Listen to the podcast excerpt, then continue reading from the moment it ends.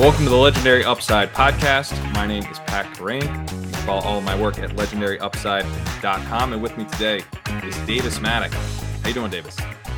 You know, I'm doing great. We are look, it's, it's late May. I mean, we're just deep. We're deep in it already. You know, we're already arguing about everything. We're arguing about everything. Drafting every day, all day. I mean, it's really it's it's a it's a beautiful time to be alive, Pat. It is a beautiful time to be alive. Yeah. So I should have mentioned you're from you got SportsGrid stuff, you got automatic absolutes. You also have ADP chasing, which is a podcast you and I do together.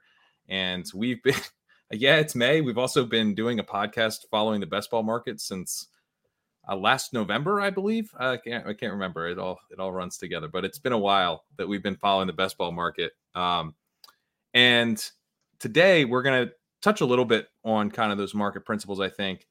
But the the main focus of the podcast is going to be on attacking the late rounds in best ball drafts. I think this is a particularly interesting discussion to have in May because we are in like the height of uncertainty. And I mean, at least we have the NFL schedule, but like we really don't know very much about how these backfields are going to shake out. You know, there's like uncertainty even at wide wide receiver position. There's certain guys who haven't signed yet. So it creates um, some tough decisions in the late rounds, and it's going to create some hindsight type of stuff where we're going to look back and go, "Oh my god, I could have had a huge bag of this dude. He was free. What is wrong with me? How did I not see it?" So let's uh, let's get our crystal balls out and figure this out, Davis. It's it's like the thing I actually hate the most about fantasy football, specifically best ball, because like obviously you know we're doing all our our uh, FFPC stuff. It's like well you know we can kind of adjust and move on uh, have have had great teams make no money in the FFPC. Have had pretty horrible teams. You know, like I think our team we had a team last year that finished like 80th or something like that, and I just remember every week being like, no one on this team is even good. You know, this team is it's true. It's just like we. I think we, we it was a Mahomes Kelsey team, right? And so it's like those that's two were good. just it's just pretty much all you needed. Um, but in best ball, you know, it it's just it. You draft it and it's done. So if something doesn't occur to you at the time, uh, you just feel stupid. And I, I mean, this is such a, there were so many breakouts and stuff last year that it's weird to focus in on this example. But the Samaje Perine example from last year is the one that just really sticks it to me. Cause I'm like, dude, you should just be better. You've been playing fantasy football for a long time. How many times have you seen the market go crazy over the shiny new toy. Which I mean, was the Chris Evans toy even really that shiny? Honestly, wasn't that shiny? Yeah, it in glinted. if you held it to the light just right, it glinted.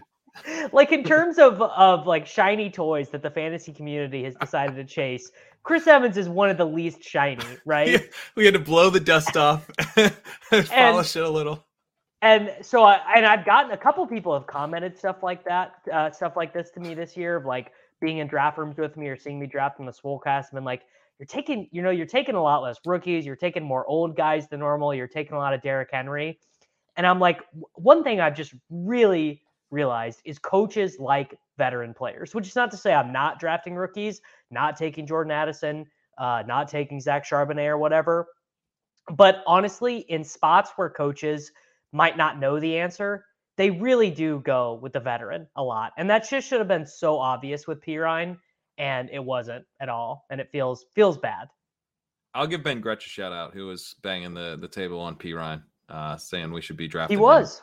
Yeah. So there there were some were some people on the Perine train, and it did that was one of those drumbeat things where it was Evans, Evans, Evans, Evans, and then by like mid to late August, it was like I think this is Perine, and if you were kind of paying attention, I think by September, I mean it took me a while because I was kind of on the Evans side, but I I feel like by like literally September, I was over to Perine because the you know the news and you know training camp stuff and preseason stuff can be kind of noisy but there is definitely signal in it as well. And that was one of the ones that you know if you were paying attention you probably realized oops i've been drafting the wrong guy Yeah, hundred percent. And I mean, obviously, that's like uh, that's like a, a big part of the value prop of what's happening right now. Is like if you if you are grinding the news and kind of pick up on st- great example from last year, Greg Dulcich for for from you. I mean, you were you were in the weeds, you rookie OTAs, like the co- like Nathan- that was like Nathaniel Hackett's son-in-law basically. Yeah. Um,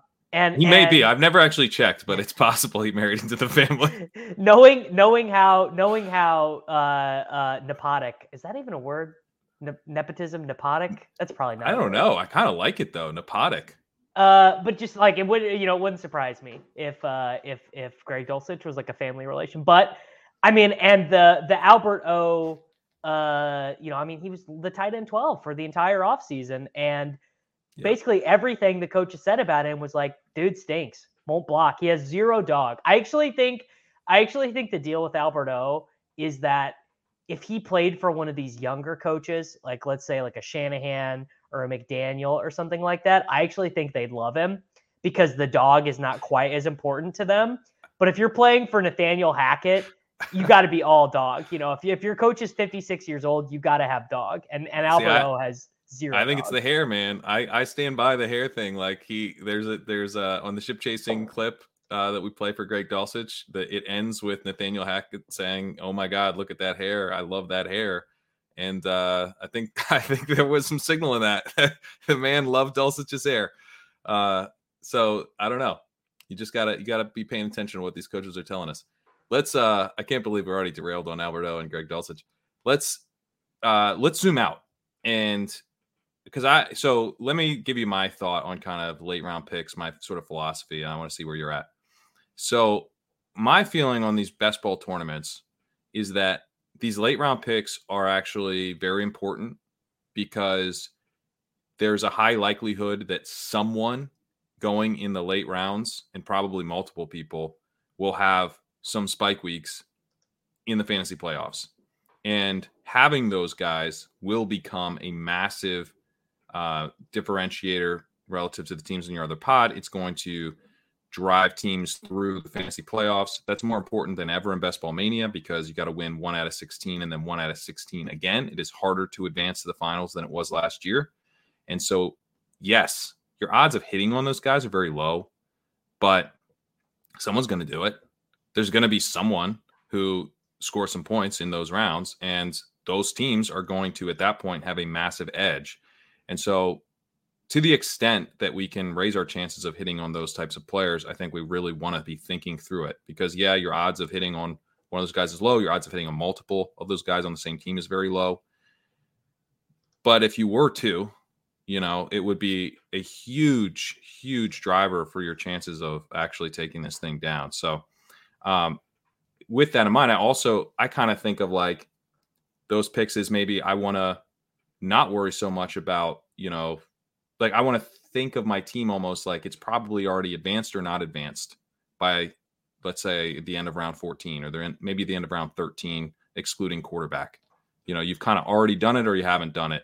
Tight end is maybe a slightly different conversation but it's like you kind of have already spent like key capital at running back and wide receiver and it's either paid off or it's not paid off to an extent. And once you get to the once you get to the late round picks yeah someone there could maybe help you advance for sure but primarily i'm like spike week hunting for the for the playoff rounds there what what are your thoughts on that general idea I don't. I actually don't know if I love that. Um, Hmm. in in May, in May, um, I think, I think maybe in August that seems good because we have a, a much greater clarity on who is on what team, who is going to be cut, who is not going to be cut. You know, I think by August, Zeke, Fournette, Kareem Hunt, all of these guys are going to be signed. I don't know if there are any. Are there any uh, dominoes left to fall at wide receiver really that we're expecting? I mean, maybe a DeAndre Hopkins trade. Maybe jarvis is landry is is Julio Jones signed to the Buccaneers technically, or or is he a free so. agent? Like there could be there could be something like that, but I I think the really right now in May, what the late rounds are great for for me is finishing out quarterback and tight end because there are actually plenty of tight ends and quarterbacks going 15, 16, 17, 18, and I'm like, yeah, Jimmy Garoppolo is going to be a perfectly cromulent quarterback, or like Jake Ferguson is going to score 150 half point PPR points, I think, probably for the Cowboys. Or, I mean, we talk about this every time we do a show together, but like Hunter Henry is just the starting tight end for the New England Patriots, or or Tyler Conklin. and he's like pretty just- good Yeah, Hunter like Henry's Tyler, pretty good not great Tyler, Con- Tyler Conklin is going to have like a 78% route share for the Jets, and just no one wants him. no one know? no one cares no one cares. And it's like, so yeah, obviously, uh, I mean, I like my my pet projects, my Richie Jameses and my Deonte Hartys and stuff, and that's more the Spike Week stuff. But I actually think because just acknowledging we're gonna have so many dead roster spots from these teams we're drafting right now. Guys are gonna get hurt. Guys are gonna get cut. Uh, you know, the Brock Purdy, Trey Lance thing, the Will Levis, Ryan Tannehill thing, uh, the the Atlanta quarterback situation. I mean, imagine if imagine what happens to ADP if two things happen. If Trey Lance gets traded somewhere and if Ryan Tannehill gets traded somewhere. Like imagine the cascading dominoes there, and you can just skate in front of that puck right now. I think. Yeah, I guess you can. So you're you're saying you like taking Levis and Lance for the chances that they get traded somewhere?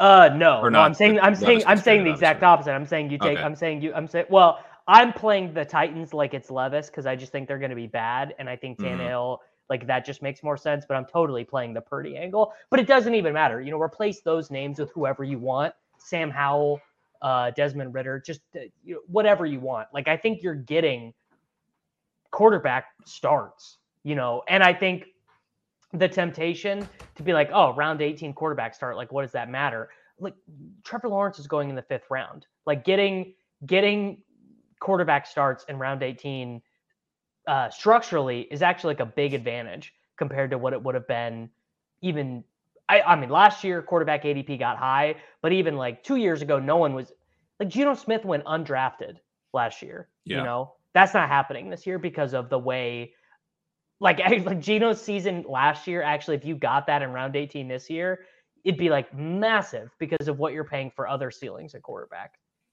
Yeah, that's fair. If you were to hit on a Geno type thing, and I would say probably Howell is your best bet for like a Geno type of season, where you know he can he can run around a little bit.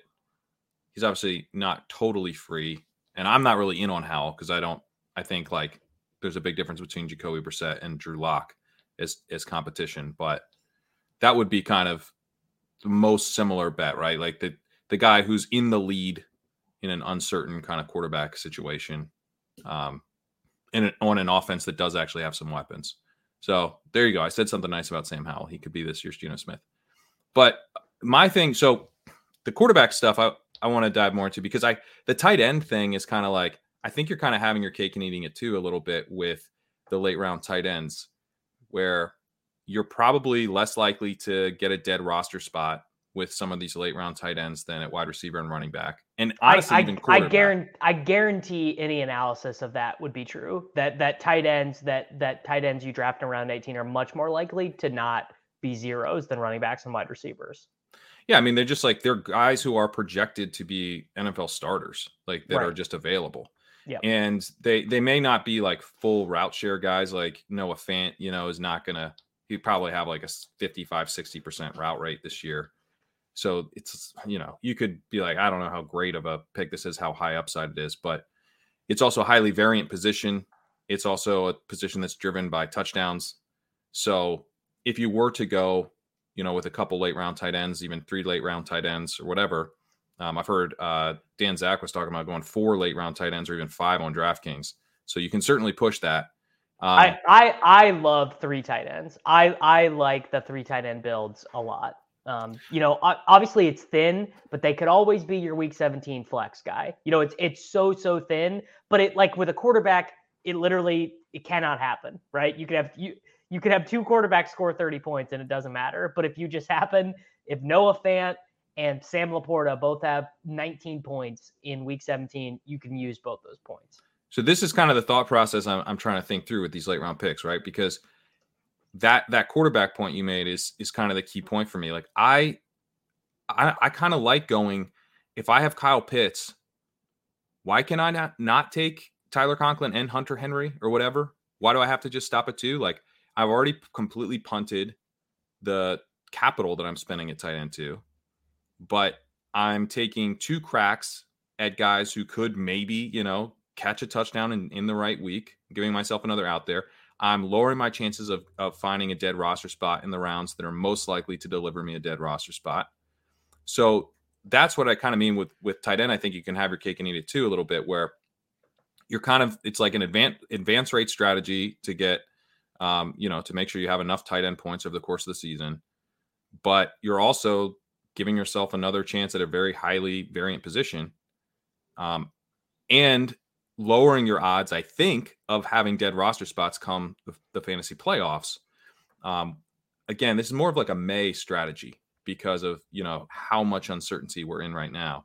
But that's one way where I'd say, like to me, those late round tight ends are kind of they are also doubling as potential spike week guys in the late rounds, uh, and they also could help you advance.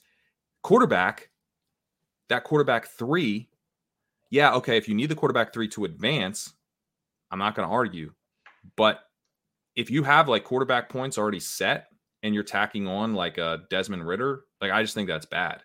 Because what are what are the odds that he hits your lineup in the in the late rounds? And that's that's kind of what I mean about spike week hunting. Like I'm not spike week hunting with with a Desmond Ridder. That just doesn't make sense to me. No, but you could be you could definitely be spike week hunting with Brock Purdy or even Mac Jones, honestly. Although I do keep coming back Brock to Purdy, fact, I I buy.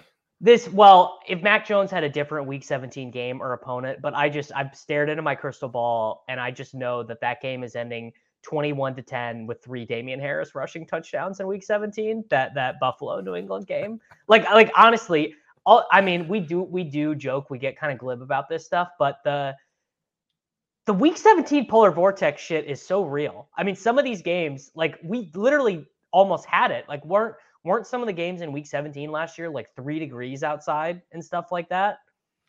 Yeah, there was. It didn't end up being quite as bad as it. It, it wasn't as bad as we thought it was going to be. Like it wasn't the week foreca- 16 or something. There was there was weather, but I think it hit more the week before. Right. Okay. I think uh, you know what I think that's right. But I mean, just like compare New England and Buffalo, a game that these two teams played two years ago in howling winds, where the Patriots threw a forward pass three times to something like Indianapolis, Las Vegas, that's taking place in a dome between two teams that are probably eliminated from playoff contention. Like those mm-hmm. games, like those games are just going to have so much more scoring on average. I think. yeah, I don't know if I Pete Pete. I won't share exactly who this was, but Pete sent me a, a screenshot of someone in his Discord. They were talking about how this I think is supposed to be an El Nino year, and how that might affect the Week 17 weather. we've gone we've gone too far we, we you know this is this is a real this is a real uh uh dr malcolm from jurassic park bit like we we we we never we've gotten so deep in the week 17 weeds we never stopped to ask if we should you know yeah, that's right. Yeah. i mean Um, so- the el nino the el nino weather patterns oh my god dude that's really something yeah. So just so you know, if you're listening to this and think Davis is all the way down the rabbit hole, he isn't. He's not all the way down. The, the, the rabbit hole goes even deeper on the week 17 weather. Um, but yeah, I think Purdy, Purdy, I think is an exception where he's shown that he could be, uh, you know, a pretty valuable fantasy playoff quarterback. His odds of starting early in the season aren't great, which is impacting his uh his ADP right now. You I think maybe could like you know seasons where he misses the first 6 games but then comes in um could be he could still be pretty awesome if you can get him to the playoffs. So I think he's he's an exception to the general rule. And I've mixed him in more on DraftKings but um but in general, yeah, I so okay, if we're now thinking about like running back and wide receiver with this type of stuff, you know, I guess I'm when I'm talking about like spike week hunting, I've been more going for like the Tyquan Thorntons and the Deonte Hartys, um, the Quez Watkins types. as I'm like, opposed as opposed to as opposed to robert woods types Yeah, as opposed to Robert Woods types, guys who I think like have a little bit of, uh, you know, that they can get downfield, or I think they're interesting players. Cedric Tillman, rook going more for like rookies, but guys who are, you know, very cheap and decent draft capital, um, and I think we'll have a good good good odds of a job by the end of the season, or certainly good odds for that range. So, I'm actually maybe not going for like the the scratch off running backs and hoping to hit like a home run. Um, because in in some ways, I think that's almost more of an advance rate type of play. Like you're just ho- hoping to hit like the smash, the ultra smash in the late rounds. I'm almost playing it a little more conservative, but with the idea of I'm going to, you know, at least give my chance myself a chance to to not have a dead roster spot and have this guy, you know, catch a 40 yard bomb or whatever in the fantasy playoffs. I mean, I think I I guess to me it it is sort of comes down to team construction. Like if I have a zero RB team, I'm still probably taking round 18, round 17 running backs. Um, or if I have a team that is that I have, like, let's say I have a, a Kelce Mahomes team or a Lamar uh, Andrews team, or I just couldn't help myself and I took Kyle Pitts again.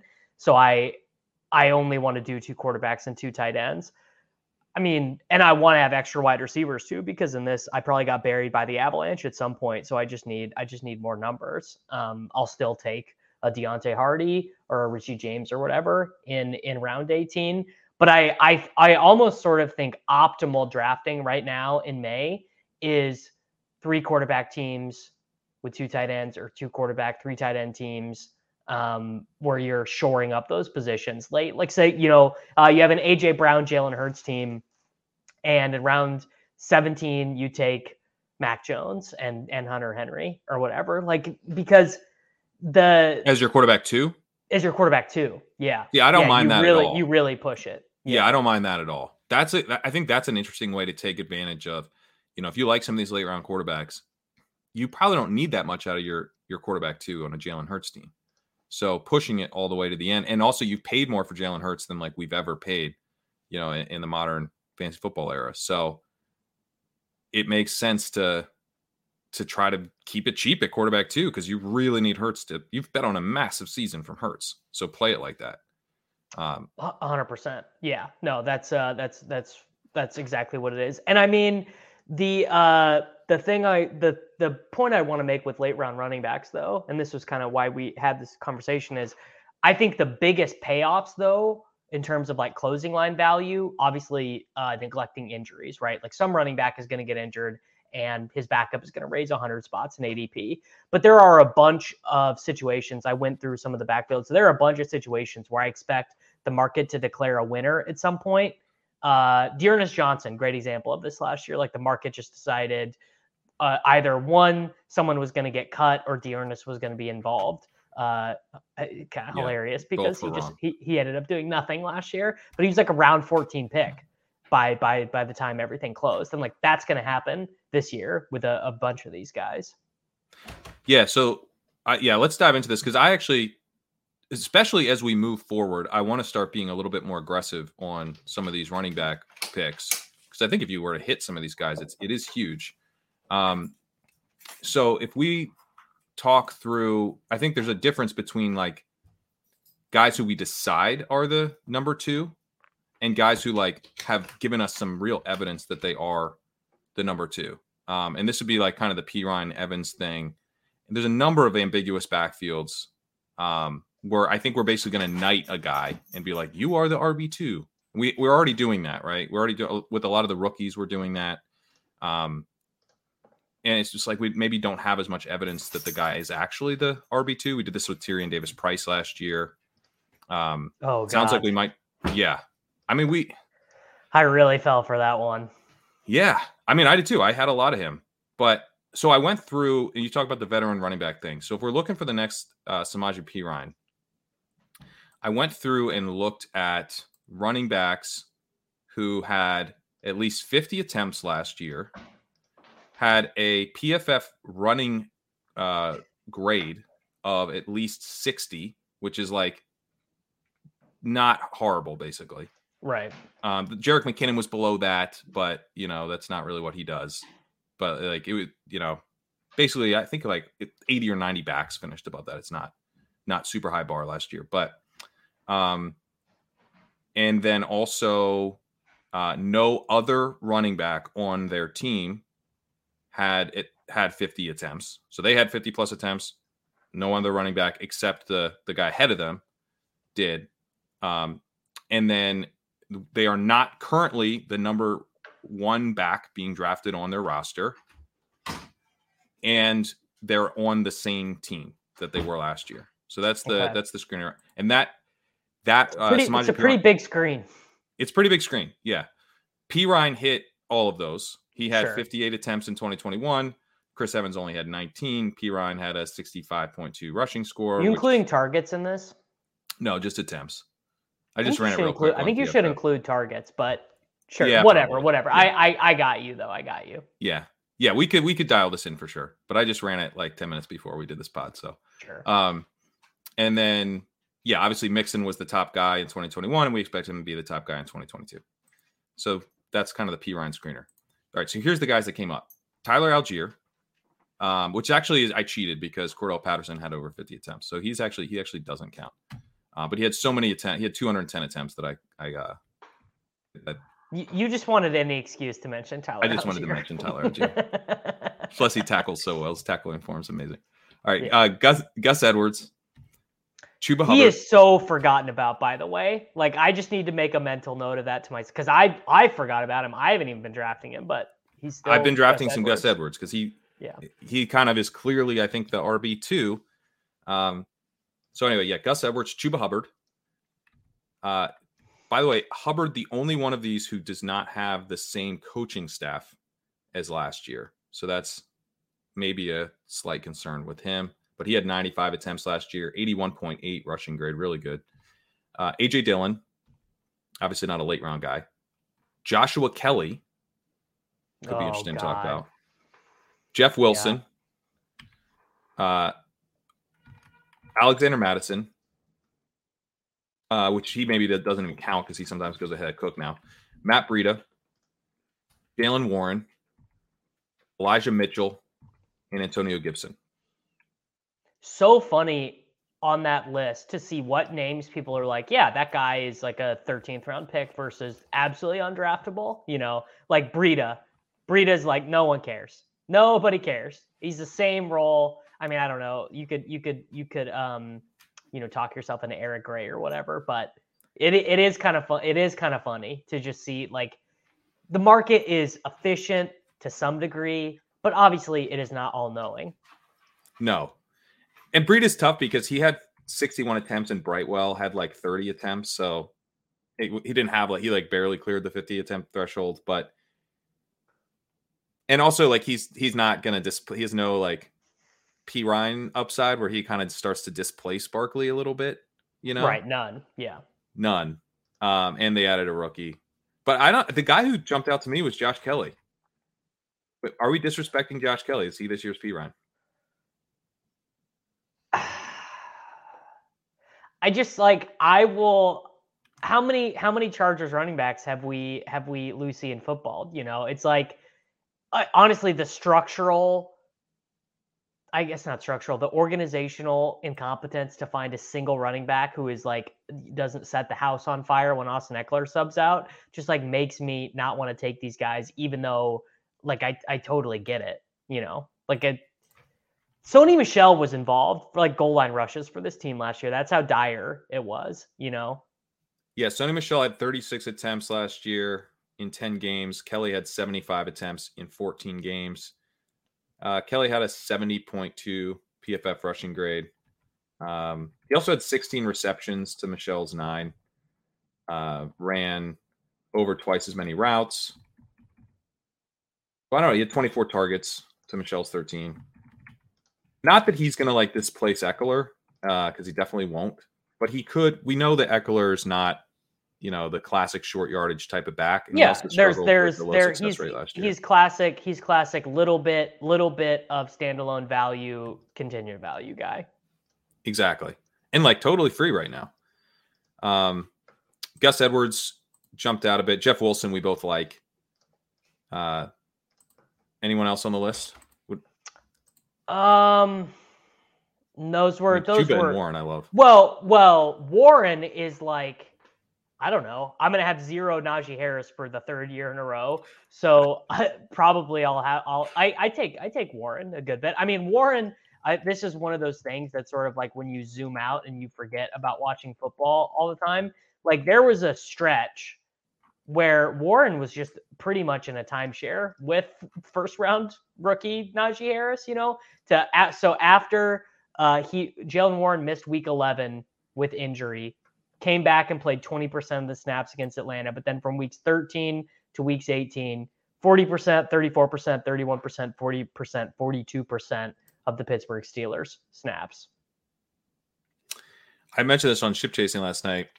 If you look at the receiver ratings at running back last year, um, the overall ratings Christian McCaffrey, Austin Ekeler, Jaylen Warren are the top three. Then Deon Jackson, uh, who didn't make this list because Zack Moss was also involved last year. Joe Mixon, Jerick McKinnon. Oh my. God, Deon Jackson. There's a there's a guy that we should probably be taking as like uh like it's it's one of those things where when the a guy's like almost a first round pick and then his backup is undrafted, you got to be. It's like that's like wind horse meme. Like what's going on here?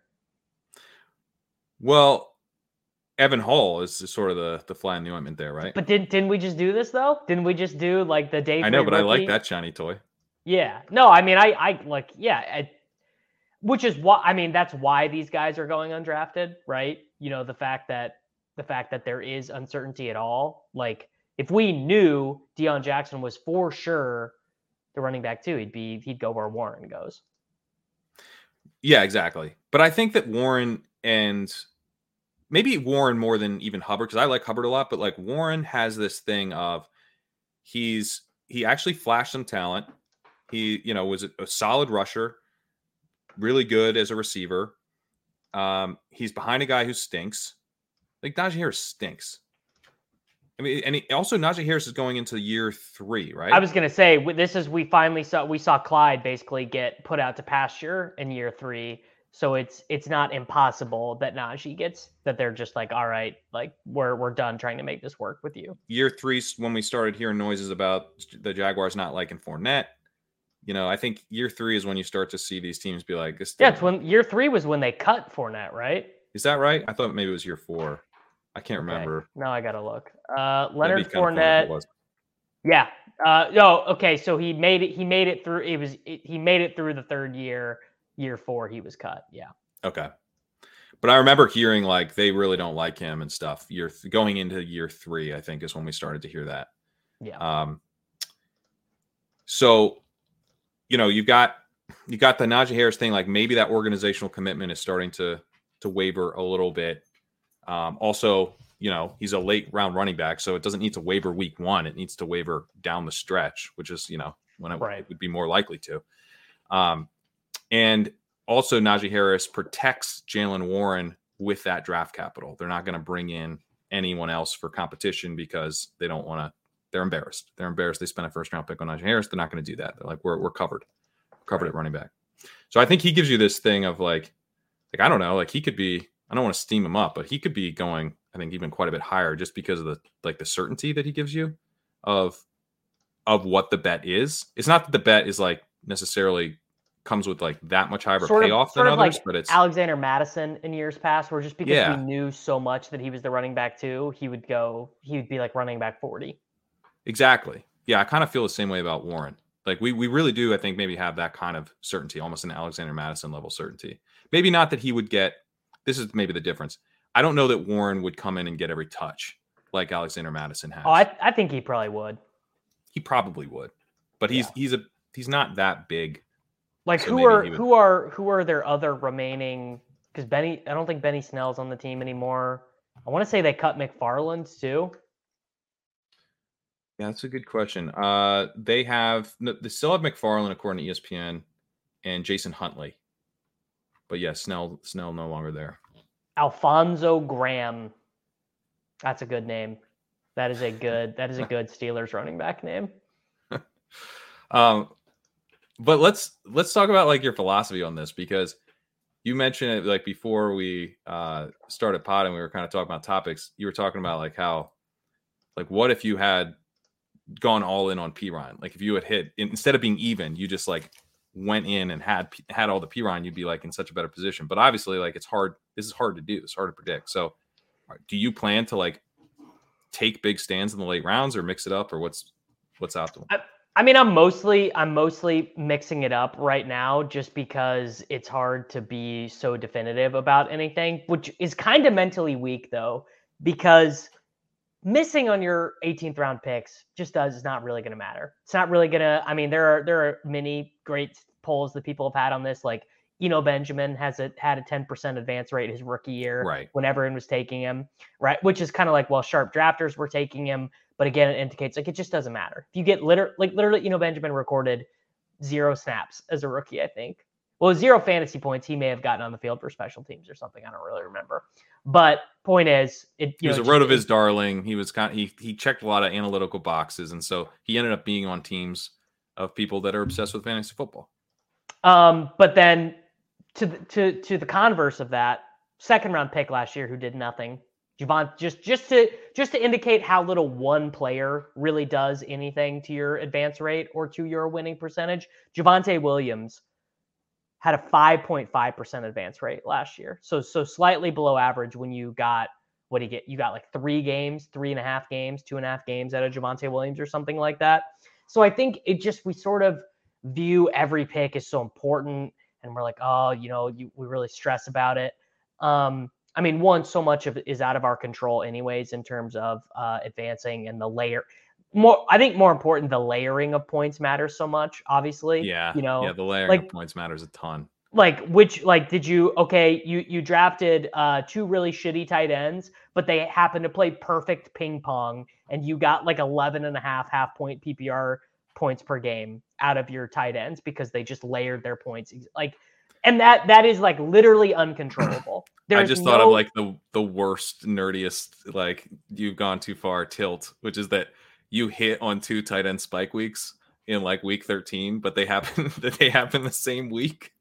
You're like, oh, dude, my flex. Oh, exactly. Like, like couldn't you have literally exactly. Yeah. It's it's it's it's like oh uh you know i i drafted um so in my Mahomes stack i have richie james and marquez valdes scantling but it just so happened that every time those guys scored the other one scored in the game. So they each score four they each score four touchdowns in a season but they happen to do it in the same game every time and those are the games kelce doesn't do good or something so you literally you got you got way above expectation you got eight touchdowns out of your round 14 and your round 18 wide receiver picks and you used you got like 37 cumulative points out of those guys you know just the way it breaks because they down. hit they hit the same weeks. right and which is li- i mean it is literally uncontrollable there's no degree like we are never going to reach a level of sophistication um in, no, that like, is called projecting- randomness. That's variance. it, that's- it's it's yeah. simply randomness. So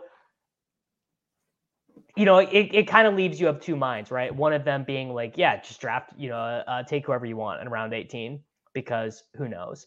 But structurally, I think these things are really important, and and and I'm not doing this myself because I just gave you that example of like how awesome would it have been to have 30% Perine or 30% CPAT or whatever. But I I am drafting like a coward. Like the guy I feel most conviction on uh, in round 18 right now is not a running back or a, a wide receiver. It is a tight end, uh, Jake Ferguson, and Hmm. I've got some exposure to him uh, in in Best Ball Mania, but not like uh, I've got 19% Jake Ferguson, right? Which is like that's pretty reasonable. But like my degree of conviction is way higher than that. Like I think Jake Ferguson is just going to be the starting tight end for like a pretty good passing offense all year long. Um, and I'm still kind of, and there are like roster construction reasons for that or whatever, but that's still kind of middling it. That's interesting. Yeah, Ferguson's a guy that I don't know why exactly, but I haven't been that excited about. I have taken him, but I've probably he, only taken he is the most times. he is the most Blake Jarwin ass Dalton Schultz at like there's nothing fun or exciting about him. I don't think. Well, he is free and could be the starting tight end on the Cowboys, which is kind of fun.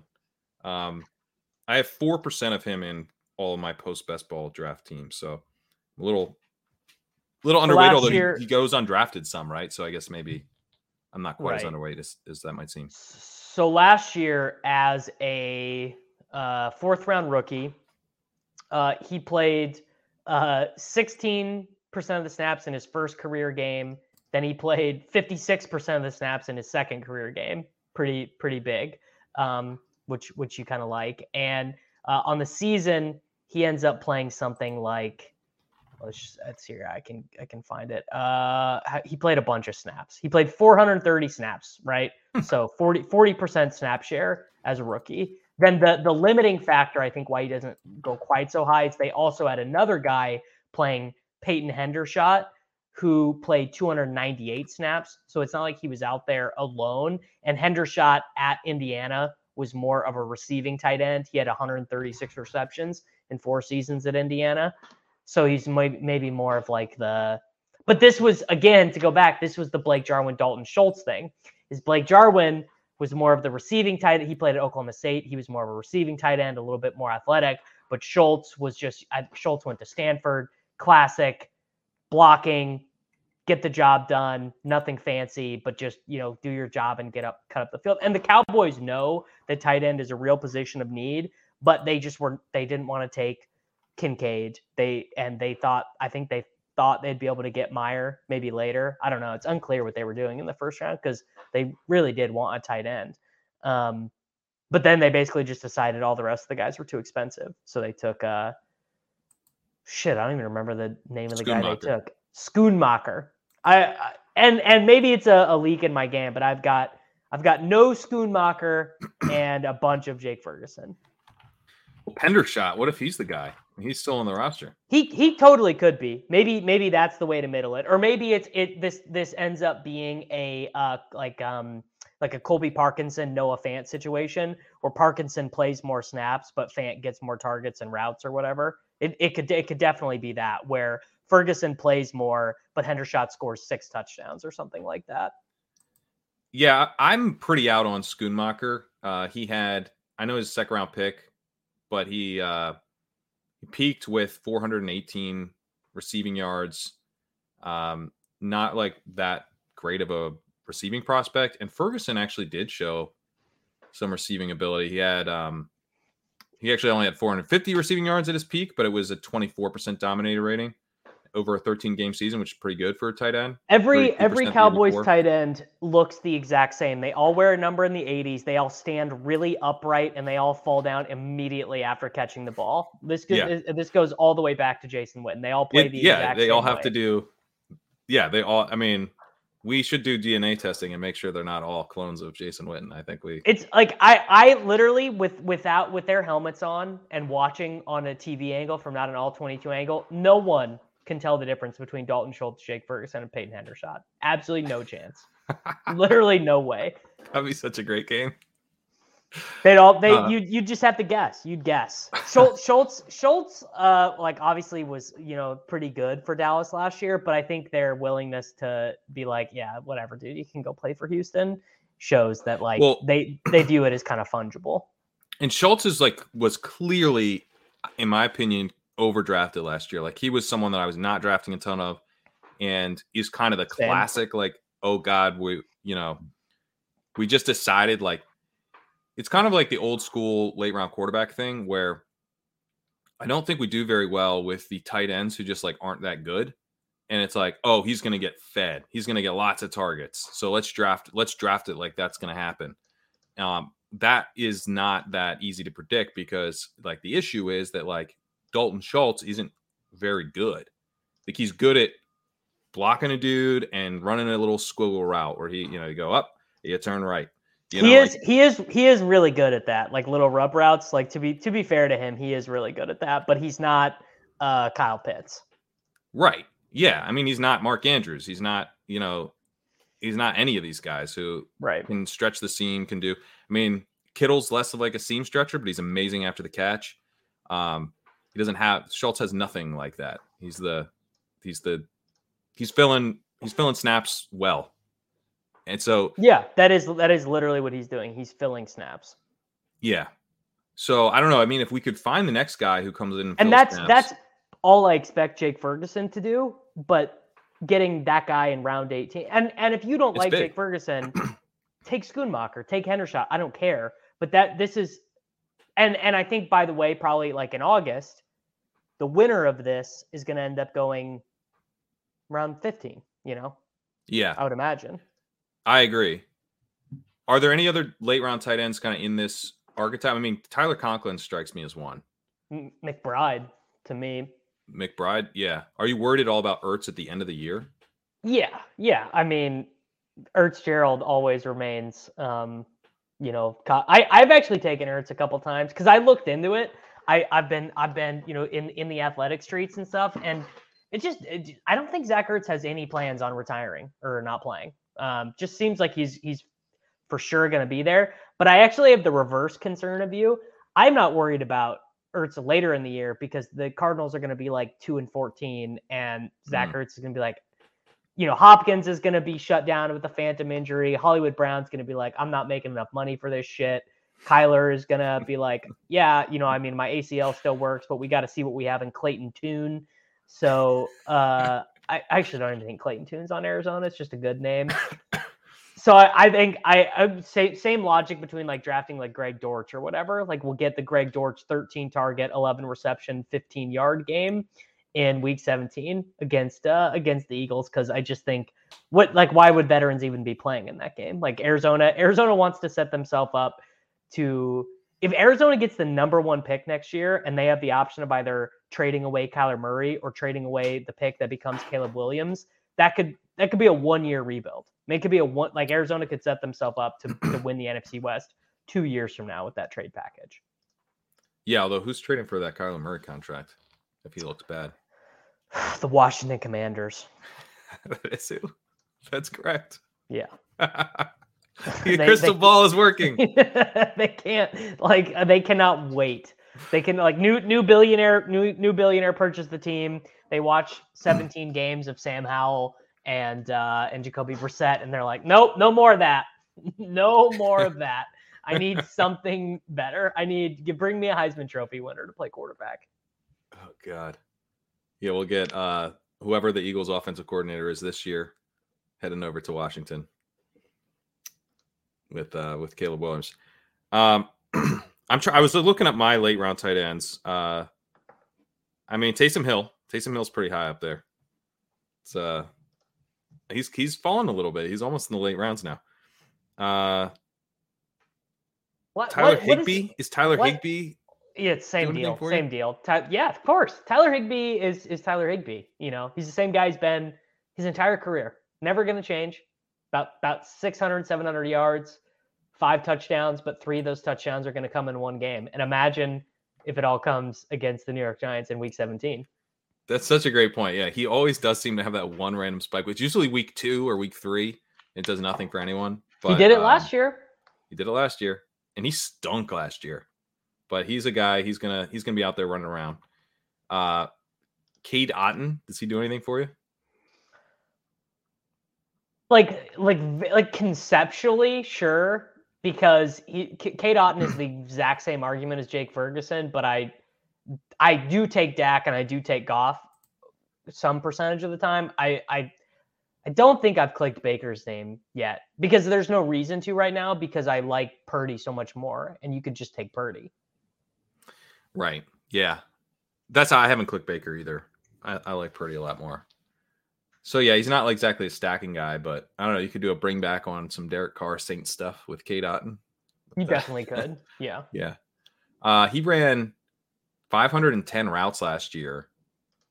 Cam Brate 261. Uh, and he looks. I think he's probably more of the traditional tight end than Cam Brate. Cam Brate was always kind of viewed as like more of a receiving type of outlet guy. So and Cam, I don't know. Cam I mean, I do think there's retired. What'd you say? And Cam Brate is like retired. Is he? Is he still on the team or not? Uh, he's not I on the not, team. Cade Otton might be like a smash. I believe I believe it is just Co Ko Kieft and Cade Otton. Yeah, I, I am correct. Not on the team wow. anymore. Why aren't we drafting Cade Otton? Buccaneers stink. Yeah, but that might be good for their tight end. I mean, I, I think it very well. And but just the thing is, and people will say things like this when when talking about tight ends is like, oh, like, am I really excited for 500 yards and four touchdowns? And the answer is yes. You really yes. 500 yards and four touchdowns uh, is like a slam dunk for your 18th rounds tight end. Uh, you know that roughly translates into like 90 ish points without accounting for the half point. So it's like that's like 120 points probably um, roughly, something like that. And that's a smash. That is a smash. So here's kind of what I'm talking about with like the the hunting for spike weeks thing. Again, like the the May philosophy. I'm trying to think through. I want to open up the app in December, and I don't want to see dead roster spots. And I can see myself going, okay, yeah, I have Cade Otton on this team. Kate Otten has had like a 65% route rate all year, and the Buccaneers are even worse than we thought they were going to be. And he's done he's doing absolutely nothing. But like he is going to play this week versus like Luke Schoonmaker, who like has been in healthy scratch all year. like, you know what I mean? Like there is something, or like even Jake Ferguson, like we were wrong. Like it wasn't Jake Ferguson, it was it was Hendershot. He'll still be active. Jake Ferguson is not getting cut. I guess that's right. Yeah. Yeah. Yeah, maybe maybe maybe a running back would be a better example of this where you know, I'm like, yeah, I you, took you went all White. in. You want you went all in on Trayveon Williams, and it turns out they do really like Chase Brown, and it wasn't fake. And Chris Evans gets to make the roster because he plays special teams or something. Yeah, hundred percent. Or Evan Hull is like a rookie, you know, who didn't. He's nothing. It's in fact, it is Deon Jackson, and you took Evan Right. Hull. So I tried to guess right, and I was wrong. That guess, if I was right, would be like potentially have a hi- really high payoff over the course of the entire season. But you know, if I've if I've hit like consecutive singles throughout all of the late rounds, is that in an in and of itself a home run? You know, if I single, single, single, single, that I feel like could be a late run. Uh, that could be a, a late round home run for me in combination. Whereas if I swing for the fences every time and I hit like once, like which would you rather? Would you rather hit like four singles or one home run in the late rounds? In May, probably four singles. Yeah, Like I'm, I'm fine playing it that way. I'm fine. I'm fine in May playing for singles. Uh, in as we get closer to as we we get knowledge of injuries, as we get knowledge of like put, reporting on camp battles and things like that. I'm I'm less comfortable hitting singles. In fact, I think drafting for singles at that point is probably bad. Right. But I and I mean, obviously, like I can acknowledge like both viewpoints. Like the the Perine thing is is uh, the the best example is Cordarrelle Patterson. The the best example of the round eight. uh, He, I think he finished like running back nine in the end of in, in half point PPR the year he really broke out for Atlanta. But like, how many? That's a good question. How many home runs do you think are even theoretically available? Right? Like, not like Not not, that that many. many. maybe maybe two guy Yeah. who like just just takes the job or you know is like like a true home run like i would have i would have selected this guy on every single roster if i knew he was going to have the overall season that he had i think and i don't so zay jones is not an overall home run zay jones had a couple nice spike weeks at the end that's not what i mean I no, I think I think you got to count. I think you have to count Zay Jones as a home run. Actually, because he because he was productive enough over the course of the year because if you if you limit it if you limit it to like a guy who really broke out and had a lot of week 17 points it's like that just that you know you run that screen on on pro football reference and you might just have no one Um, Okay, like, all right. Like we'll Eli- count Zay Jones because he he was he was a productive player throughout the year. So uh the the 20 like 2021 Eli Mitchell great example like went went completely undrafted but got hurt at the end but he was so good he was so but good you'd still your- take him on like hundred percent. he's still so good, so good for your advance rate. Like we can't we can't eliminate like if if a guy if being if taking Zach Ertz or Jake Ferguson or or Jelani Woods or whoever it is, if that guy makes your advancer, if you get if you advance four more extra teams because you took that guy instead of getting zeros there, it's worth a lot of like theoretical dollars. Like a like a actually like a lot of theoretical Yeah. dollars. Yeah, let's let's do it like that. Like I scramble the guy's game log and tell you, here's this guy's game log. Uh you don't know the order of it. Would you take this guy on 100 percent of teams? I think Zay Jones is maybe below the baseline for that. He had a 31 point game at 17 to 20, and then everything else was oh, he had a 19 and a half. Okay. He's probably like a he squeaks over the fence. You would you would have taken Zay Jones on every team. You would have taken Zay Jones. I think that's right. I think that's right. Sorry. Um, but yeah, there's probably like two guys, like a James Robinson type of outcome, Cordarrelle Patterson. So so but but Zay Jones, right? Zay Jones is swinging for a single and the ball carries. Right? There was there was an error there was an error there was an error in the outfield and then the guy overthrew third base and he actually like he ended up he ended up sliding into third for a triple. Exactly. Yeah. So he's yeah, and then somehow somehow he advanced he advanced the the I don't know what happened after that, but he he scored. He scored. So but he's a veteran who, you know, was signed to a, a decent contract. Um and we were basically just like, this guy has a job. He's a veteran who has a job. That's a single play. You know, that's more like the Van Jefferson or, you know, one of these other like kind of late round wide receivers that were just like, well, I know he's going to be out there. Um, when you're swinging traditionally for the home runs, I think you're going more for like, you know, the James Robinson or like a Myles Gaskin, you know, one of these backs who kind of emerges as like the starter from an ambiguous situation, but you take on more risk of being wrong. Like you land on Ryquell Armstead, you know, you land on. Oh, I drafted some Ryquell Armstead. I can't even remember who the other Dolphins running backs were because we weren't really drafting Patrick Laird that year. That's before that. It was um, uh, Jordan Howard was involved. Was it? No, Ahmed was involved, but he we didn't even know. Him. We didn't even know. Yeah, there was someone. It was, it was, it Breida? Was, I think it was Breida. Okay, here. I, I think we decided okay. it was Breida. We we got Matt Breida, Jordan Howard, Lynn Bowden, Malcolm Perry. Yeah, it was uh it was a mess. It was a mess. So here's the thing that happened. I mean, you you lamented not having more Perine. You gotta you gotta really look in the mirror on this Myles Gaskin thing because I listened to a podcast with he told you, us he told us, buddy. You, Patrick Laird, and Pete Overzet. He t- he literally told you it was Myles Gaskin, and we. I mean, I listened to it and then didn't draft he drafted, either. He dra- in his fantasy draft, he took Myles Gaskin, and Pete and I were like, "That's cute." You know, he took his buddy. just moved on.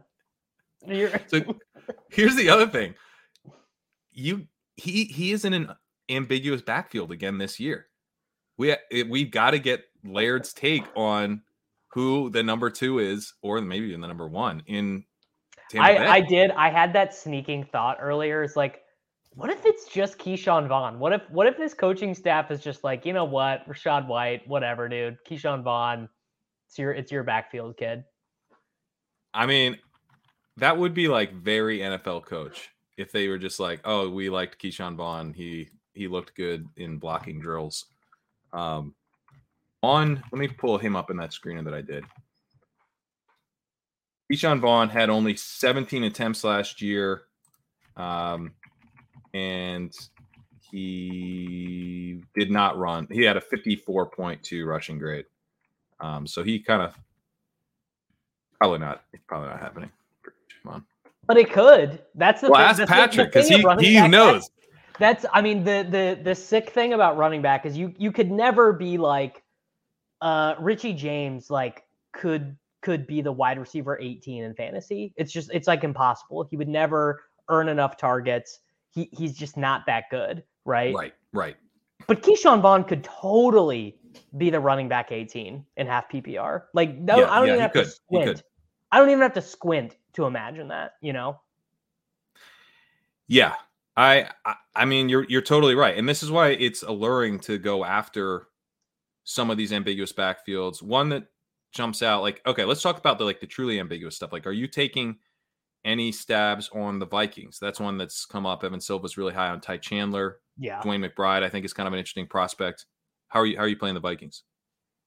Yeah, I mean, I've taken I I've taken a little bit of both of those guys. I've taken a little bit of McBride and a little bit of Chandler. But that that actually feels like a great example of the home run thing where the right. market in one aspect with Mattison's ADP coming up and Cook's ADP going down, you clearly are anticipating something developing there.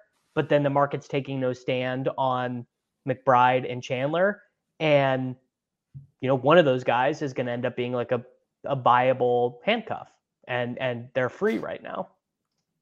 Yeah, I took Ty Chandler on a Best Ball Mania team last night. Um, I think I might start there I am. I'm like, okay, at least it's one of these guys, you know. And I, I think that maybe they're both like kind of interesting.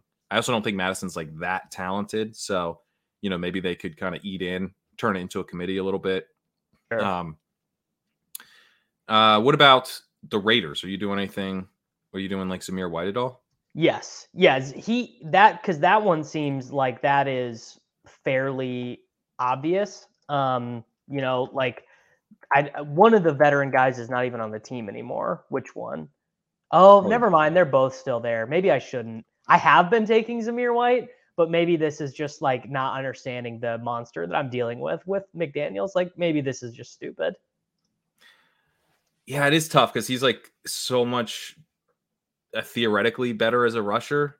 But that is one of the. I mean, that's like a true home run swing. Like you're you're betting on. Well, he- feels like the only one on the roster capable of just like taking Josh Jacobs touches. Like it feels like if you ask Brandon Bolden, Brandon Bolden's got to be like 33.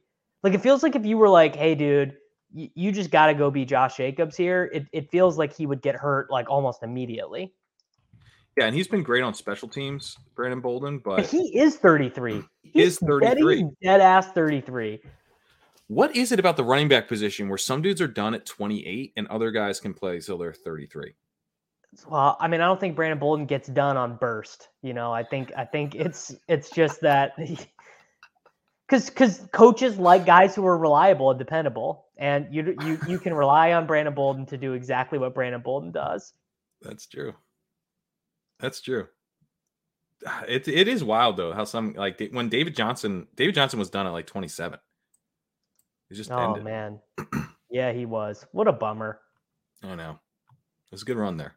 He he Um, was so awesome, but it, it just was over. So I mean, obviously, I think those guys who are explosive, big play type stuff, like they. I mean, you see this happen in basketball a lot, like point guards who are uh, maybe you're not great shooters, but they're just really quick and explosive. Like once they lose half a step, they can't get open any. They can't get a shot off anymore, and they spent you know their the last 15 years of their adult life developing one style of play and they they can't figure out how to play any differently. I'd imagine it's similar for running backs. Yeah, that I could see that. So here's one that's kind of interesting because there was no backup that fit the the screener, um, the the P Ryan screener in LA in uh, on the Rams. Kyren Williams, Malcolm Brown, Ronnie Rivers, they all had below 50 attempts last year. Um, Kyren Williams actually ran okay, 74.8 uh, rushing grade, but didn't get used a lot. Do you remember when they started Ronnie Rivers in an NFL game like like send a message? I don't know. yeah, it's a Cam Akers. Yeah, yeah, but I mean, Cam Akers a starter who has to be sent Ronnie Rivers type messages. Uh, not ideal. But like, and, then, are you? and then Akers was so good to end the year. Very bizarre stuff. I know. Um, but Zach Evans is there. I think that's like if we're talking about kind of home run shiny toy swings. Um, he's he's one that I I like a little bit. Okay, you want to talk about things that we have completely memory hold. Like I didn't remember this until right now. You just dug this out of my memory. The Rams were the opening game of the NFL season last year. So they were they were the first right. night. So I remember everyone max entering showdown and we're getting reports like the last 2 days before that Akers actually isn't the starter and that Adam Schefter said on TV he said, "Oh, in in uh, in the War Room, the 16 team league, ESPN league that everyone talks about, he's starting Kyren Williams. And Kyren Williams is actually the Rams starting running back. That's actually who they wanted. He gets his first career touch, immediate high ankle sprain, has to have it surgically repaired. But I, I, I had, I literally, I forgot this happened I did But- too. they were like Ronnie Rivers, not Ronnie Rivers. They were like Kyren. We like Kyren Williams more than we like Daryl Henderson and more than we like Cam Akers. They weren't lying about the Henderson part because they cut him. They cut him mid-season. Yeah. I guess kind of when Kyren was coming back. So They didn't really like we- Kyren. If we go back, if we go back and look at this, all right. So very first game against the Buffalo Bills, Daryl Henderson plays 82% of the snaps on offense. Um, Cam Akers does nothing. I don't even think he got a touch in this game. Let's see if he did. Uh, Cam Wait, Akers got had th- 80. Who had three- 82%? Daryl Henderson played 82% Oh, of snaps 'cause in the Williams first got hurt. game, right? Because because Kyren Williams got Kyren Williams got injured on his first career snap. Um, Kyren Williams played. How many snaps did he play? He might he might have he might have gotten injured on. He did. He got injured on special teams. He got injured on special teams on his very first NFL snap on the opening freaking kickoff. One snap, high ankle sprain. Oof. So then Daryl Henderson goes. Akers, uh, I remember because I remember uh, there was like a you know, because they do those FFPC drafts after opening kickoff, and there was like Akers ended up being like a 12th round pick or something. So he plays, but he, he did get 15 carries in week two. I think probably because McVay's like, dude, Daryl Henderson is not the guy. Um, and then he had that he from week eight. This is dude, what the fuck are the Rams doing last year?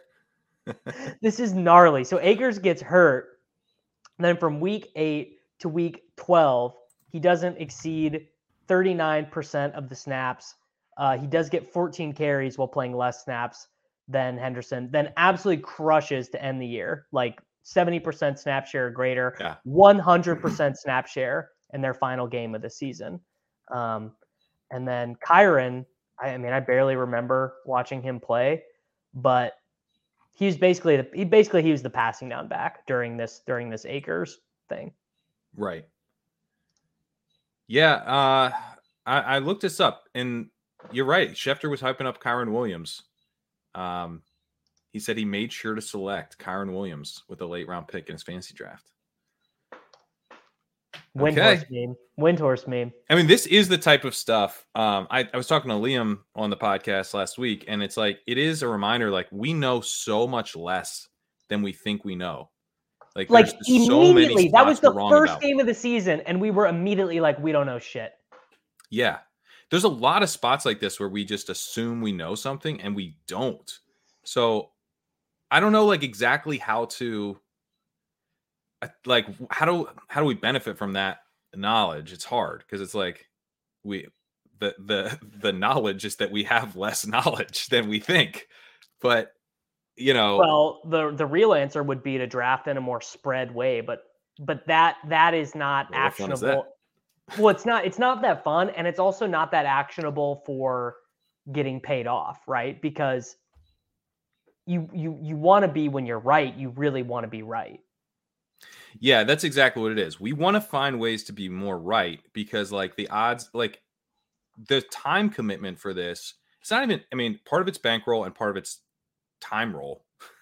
for like, we don't have how many drafts could you get? Because I am not doing, you know, 300 slow drafts at once. Like, I'm not doing that, you know? So, doing about 10 a, slow drafts at once. That's about the max I can handle. Um, and there's nothing like being in the middle of doing like a fucking annoying life task, like running an errand or going to the post office or whatever and getting a slow draft notification and being like, whatever, I'll deal with it later. And then not dealing with it later and getting auto picked in a slow draft.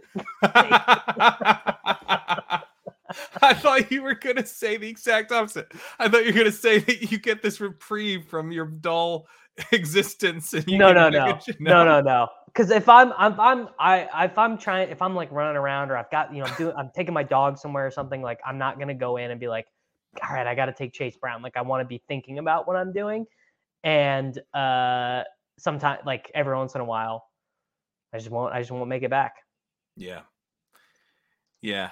I was, I tried to multi uh, table a couple poodle drafts, like I had the two monitors going, and I looked over at one and I was like, Odell Beckham's on this team. Like, how did that happen? I I, I have taken I've taken Odell Beckham twice in the last 48 hours just because they were Lamar teams. Yeah, this wasn't a Lamar team. It's just a just a old, good old timeout. Um, but yeah, I mean, I guess the way I'm thinking about this, and it feels like overly conservative, probably is just like I, if I think I know less than I feel that I know, then I don't know how many of these situations I want to dive into and try to be right. Like, so acknowledge acknowledge that you don't know. Yeah. Use this heuristic that we have of the veterans win these jobs a greater proportion of the time than they don't. Or don't. Or or use the heuristic that rookies have more upside. It doesn't matter. Yeah, because sometimes actually, the rookie, it's the rookie actually, or the young guy. it actually, in terms of expected value, I don't think I don't think it matters which heuristic you use, but making the bet is more profitable than middling it because if you show up with 30% Samaje Perine, you just you just hashtag supercharge your advance rate. Yeah, that, I could see. And that. showing up with 30% Chris Evans doesn't matter. Does not matter. Really is not going to influence your bottom line. It doesn't matter if you also hit on some other stuff. So this would be this maybe would be a good way to wrap this up. So last year on my winning team, I had Raheem Mostert and Sony Michel. So I actually took two shot. Now people forget that Sony Michel was on the Dolphins at the time. Yeah, you you didn't you didn't mean to. You thought you were drafting. You thought you were Wait, when you drafted that, weren't you drafting Chargers, Michel? No, I was drafting. Uh, no, I was drafting Dolphins. Michel. Oh yeah, I mean, I love this. I do this all the time. I'll even take Walker and Sharps together. I don't care. So maybe we do. What I mean, this is essentially middling it. But like, the nice thing about Mostert and Michel was that there was like a good chance that you were getting a dude with a role, not just a. It wasn't two shots at pure contingency right? Because it's like Chase yeah, Edmonds they, they could have, They could have coexisted. Exact. Well, I was thinking that one would coexist with Chase Edmonds. That it was going to be kind of a classic 49ers committee. You know, the, some of these guys are getting touches. Kind of how it turned out, but it turned out that it wasn't Michel and it wasn't Edmonds. It was What if Chase? What if Chase Edmonds is the lead running back for the Buccaneers in 2023? you thought about it? no, no, I won't let myself think about that. I won't. but uh, an example of this would be maybe um, Kyren Williams and Zach Evans could be if you're just kind of betting against Cam Akers a little bit. Um, it's not probably not perfect because there's a chance he just takes all the work. But you see what I mean? Like going after a backfield that's not just ambiguous behind the lead back, but one where we don't even expect that lead back to like be a workhorse. And maybe that's that's a way to handle this where it's like i okay i burned i know i created a dead roster spot with this but i gave my chances of of hitting on like a meaningful pick not just a, a spike week guy but someone who might help me advance and who might help me in the playoffs uh, is also much higher. And so i spent two dollars but now i'm expecting a payout of three dollars if that makes sense i mean it's it's hard for me. It's hard for me to say which is actually better. I mean, this is actually like this sort of specific stuff is Leone is going to be much better at this because he could actually tell you. Like he could he could game this out to some degree and and tell you what is the accurate dis- like the the correct dispersal, you know. Yeah, and he he looked at the handcuff stuff and I can't remember exactly what he found. Uh so I guess we should refer to that. Uh, Leone did some research on this. My my my gut my my gut take is that the handcuff stuff has very hidden advance rate goodness in it because the injuries actually make you a little bit anti-fragile. You know, if you take two guys from the same team and there's not some third guy lurking there, like the the Dolphins backfield actually again from last season, the same thing again this year taking any two of those three guys together, assuming Dalvin Cook doesn't sign there, I think you have a lot of outs. And it's not insane to me that you could have weeks where both of them count, where where you actually get where Achane scores a long touchdown and Jeff Wilson Jr. catches six passes and scores a four yard touchdown or whatever. Um, you know, or or flip the rules around however you'd like.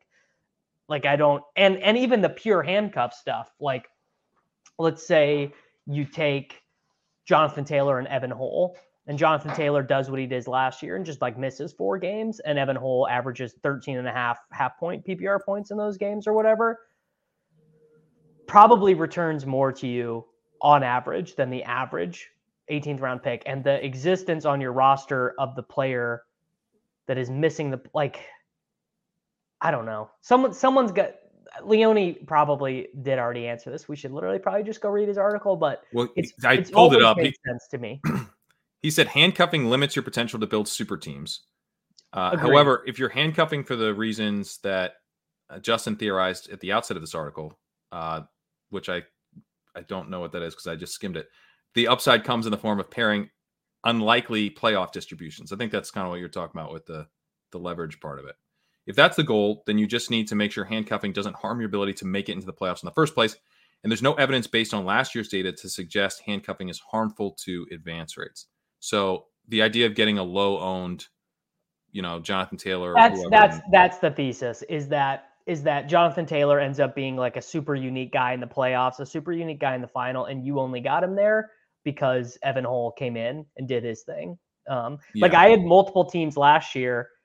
You want to talk about real anti-fragile shit? I had multiple teams last year where I took Chuba Hubbard with Christian McCaffrey and ended up getting Ooh. Chuba Hubbard points because McCaffrey got traded. Obviously, that is like we're talking like sub one yeah. probability type stuff, but it does strike me as an anti-fragile strategy, not not a super team strategy, but definitely a just roll with the punches of the NFL season type strat. And again, maybe something that's a little bit better in May than in August when we really are trying to build super teams in August because the market is so sharpened by that point.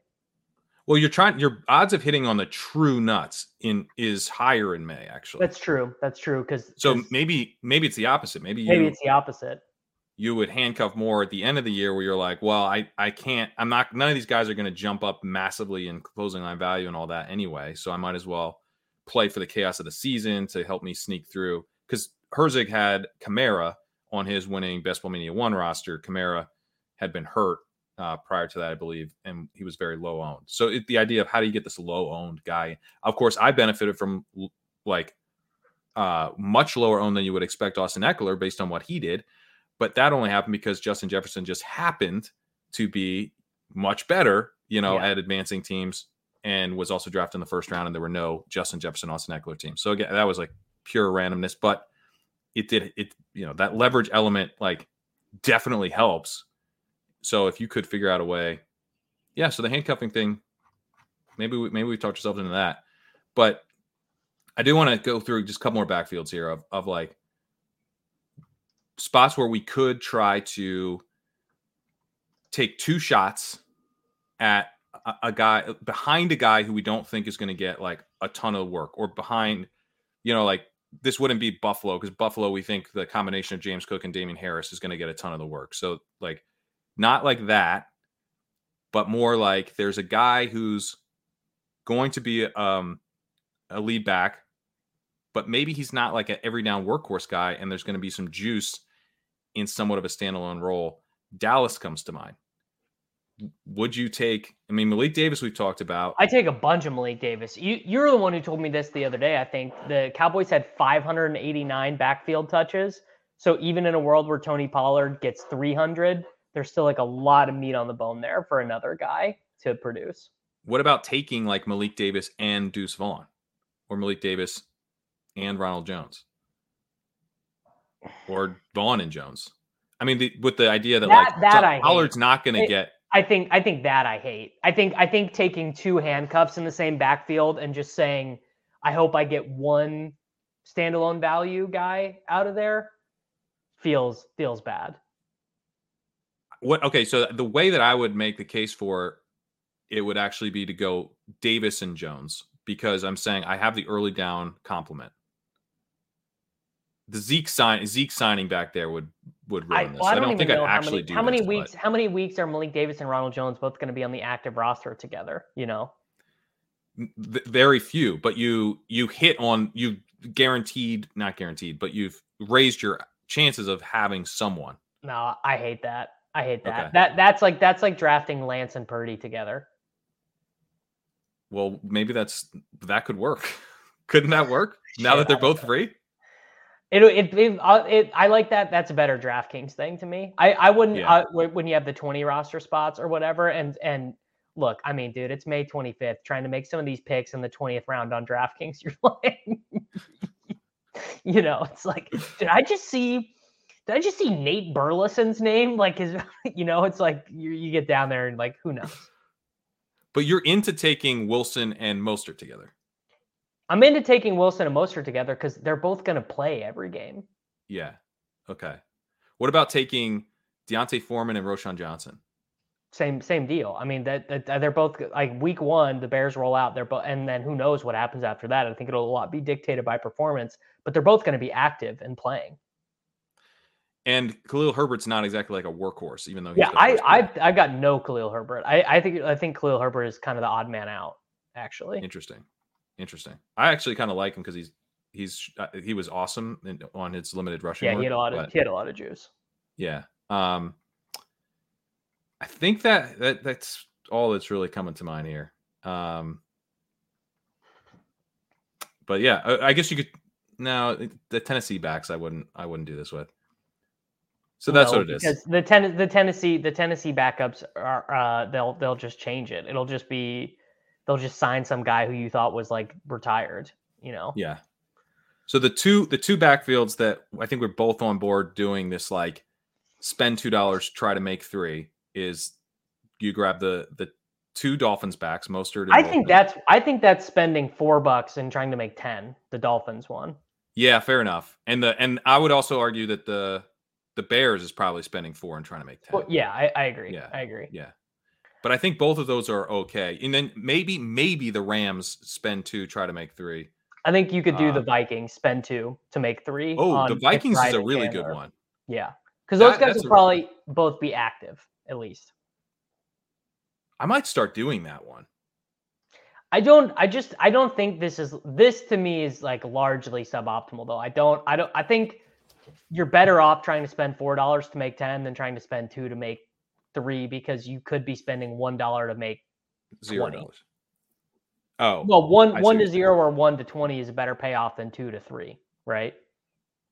well, if there's a payoff of 20, then you made 20. Like, are you saying there's a Right, but different I, I don't think I don't think somewhere else that you should be targeting? just who just whatever your other seventeenth, eighteenth round picks are. Okay, yeah. I think you're. I, I- think you're really at that point. At, at the point in which you have two guys who are honestly favorites to be zeros. You know, but in your roster? combination, are they like Ty Chandler and sure. DeWayne McBride combined aren't? I'm really just trying to get you to not take Ronald Jones. Honestly, it's the the advice here. The advice here is that I don't think Ronald Jones is a particularly good pick.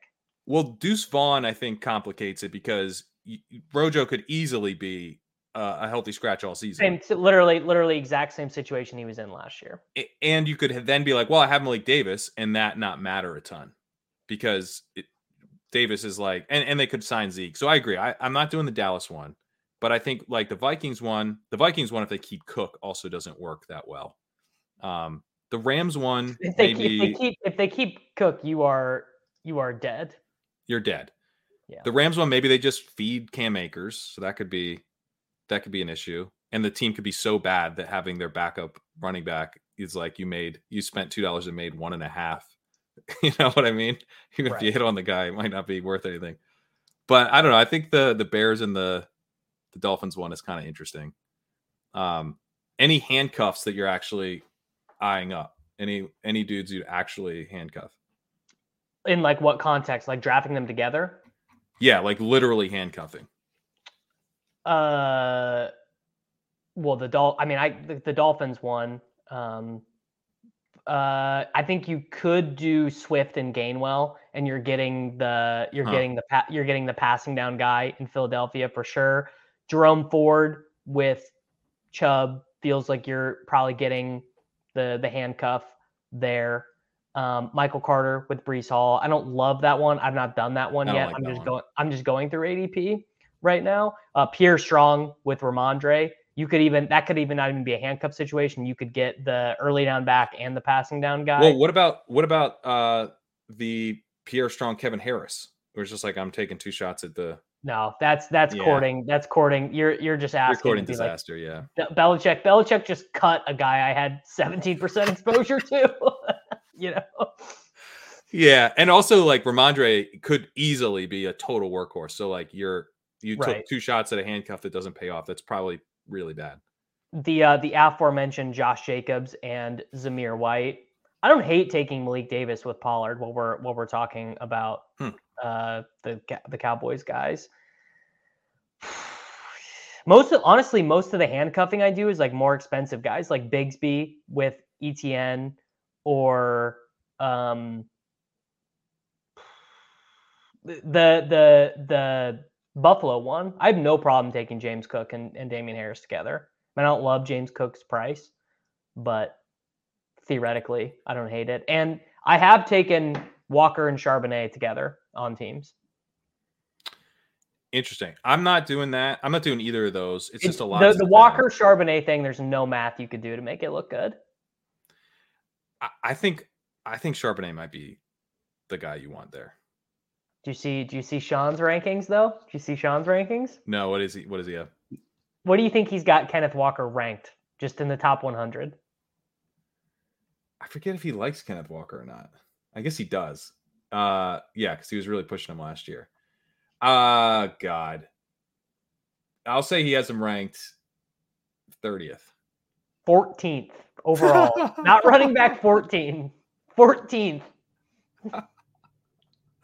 yeah, man. I you know, Sean's Sean's amazing, but I'm he's got, gonna he's be got Michael uh, Thomas ranked 159th.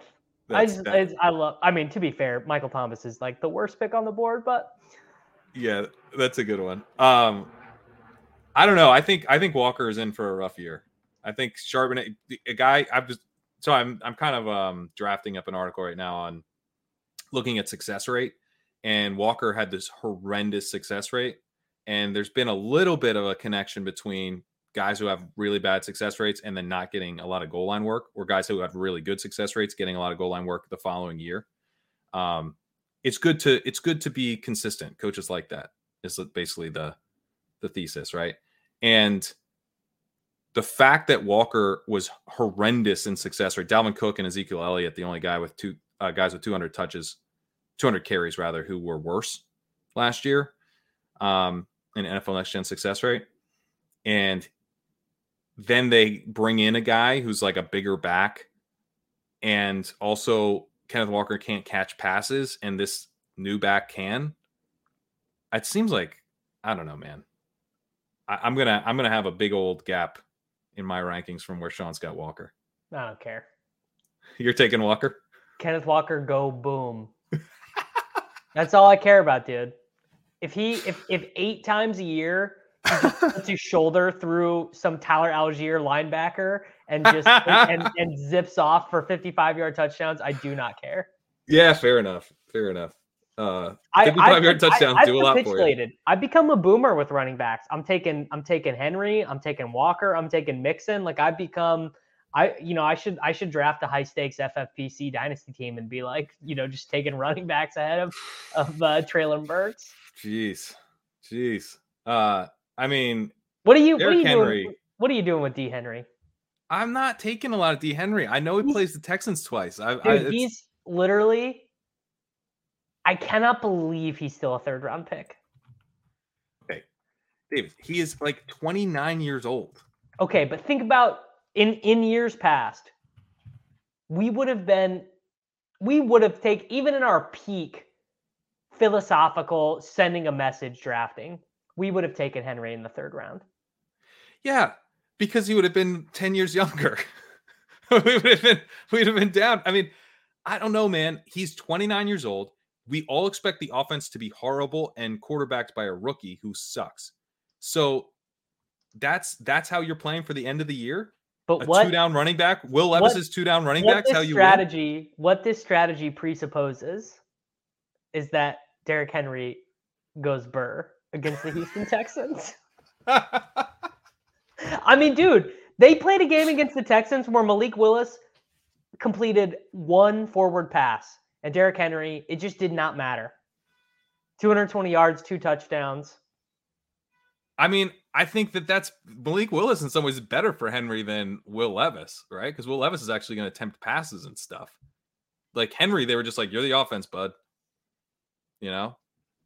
I mean, look, I I'm always open to to being Bayesian and to being wrong, but and maybe I'll get on the D Henry train too late, but Derrick Henry in the third round and half point PPR. I don't know. It just it feels it feels like the market is leaking. So the issue that I'm having with taking Derrick Henry isn't that I'm like, oh, I got to take Deebo Samuel over him. It's right. that I want to take Rhamondre Stevenson or sure. Breece Hall, you know, who is sort of like, yeah, Breece Hall is going to start much slower than Derrick Henry, but like, I'm pretty sure I'm going to be more excited about Breece Hall in week 15, 16, and 17 you know, hopefully looking real healthy. Offense looks way better than last year. You know, compared to uh, it's like Derrick Henry might be like it's like 30 carries for 80 yards type of stuff. I mean, it could be gross. It could be really gross in Tennessee this year. I'm not scared. I'm not, I'm not, I'm not gonna I'm not gonna bow to this propaganda. Houston Texans twice in the fantasy football playoffs. I do not I do not care, dude. I, I can't believe this. You're you're just like married to 29 year old Derrick Henry.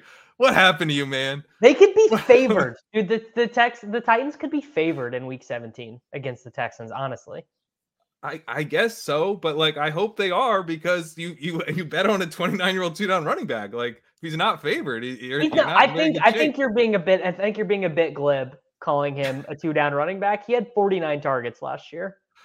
Yeah, fair. They used him finally in the passing game and it worked out. I mean, That's just true. imagine imagine the feeling knowing that Derrick Henry was available in the third round, and you just are just watching him just every every play, just like eight yards in week 17, and you're like you you you you're on red zone, and they're like, oh my god, we can't believe it. The the, the Titans are in the red zone again. Derrick Henry has four Texans defenders draping off his back, and he's just like like a kraken, just throwing them around, just just slaying Houston Texans defenders as he walks into the end zone for his third touchdown. Mike Vrabel just stomping up and down the sidelines. They can't stop him. That's the honestly the, the the the biggest counterpoint to what you're saying is that Mike Vrabel does not care about the score line. He does not care what their record is. The the plan of using Derrick Henry as the spear is just not is not going to be altered unless he is like physically incapable of doing it, which he's 29, maybe he will be, you know. Um, but it's still it's still Derrick Henry. yeah. I mean, I don't know, man. Like it is. I'm not I really get... taking him on DraftKings because it's full PPR. Right. And uh, although Henry is like the only guy who consistently gets the 100 yard bonus on DraftKings is kind of the the mitigating thing. Last year, it's like I think he I think last year he doubled up every other running back in 100 yard games. You do so the Texans thing, I know you know he just absolutely crushes the Texans. Oh, if you have... if you if you come in with a boomer, DeMeco Ryan is going to fix their defense take. I don't even know you anymore. If I don't know you, you're touting a 29 year old running back. DeMeco yeah. Ryan's going to come in that building. He's going to get these guys playing serious football. Like, do you think that Henry just goes off because he like red jerseys just get him going? Like, it, no, it is going to matter I think, if they. I think the Texans stink and have no talent, and they're not going to get enough talent to fix that roster in one off season. And it's in a dome. Yeah, it's true. Back to the weather. El Nino. You know, El Nino. Ever heard of it?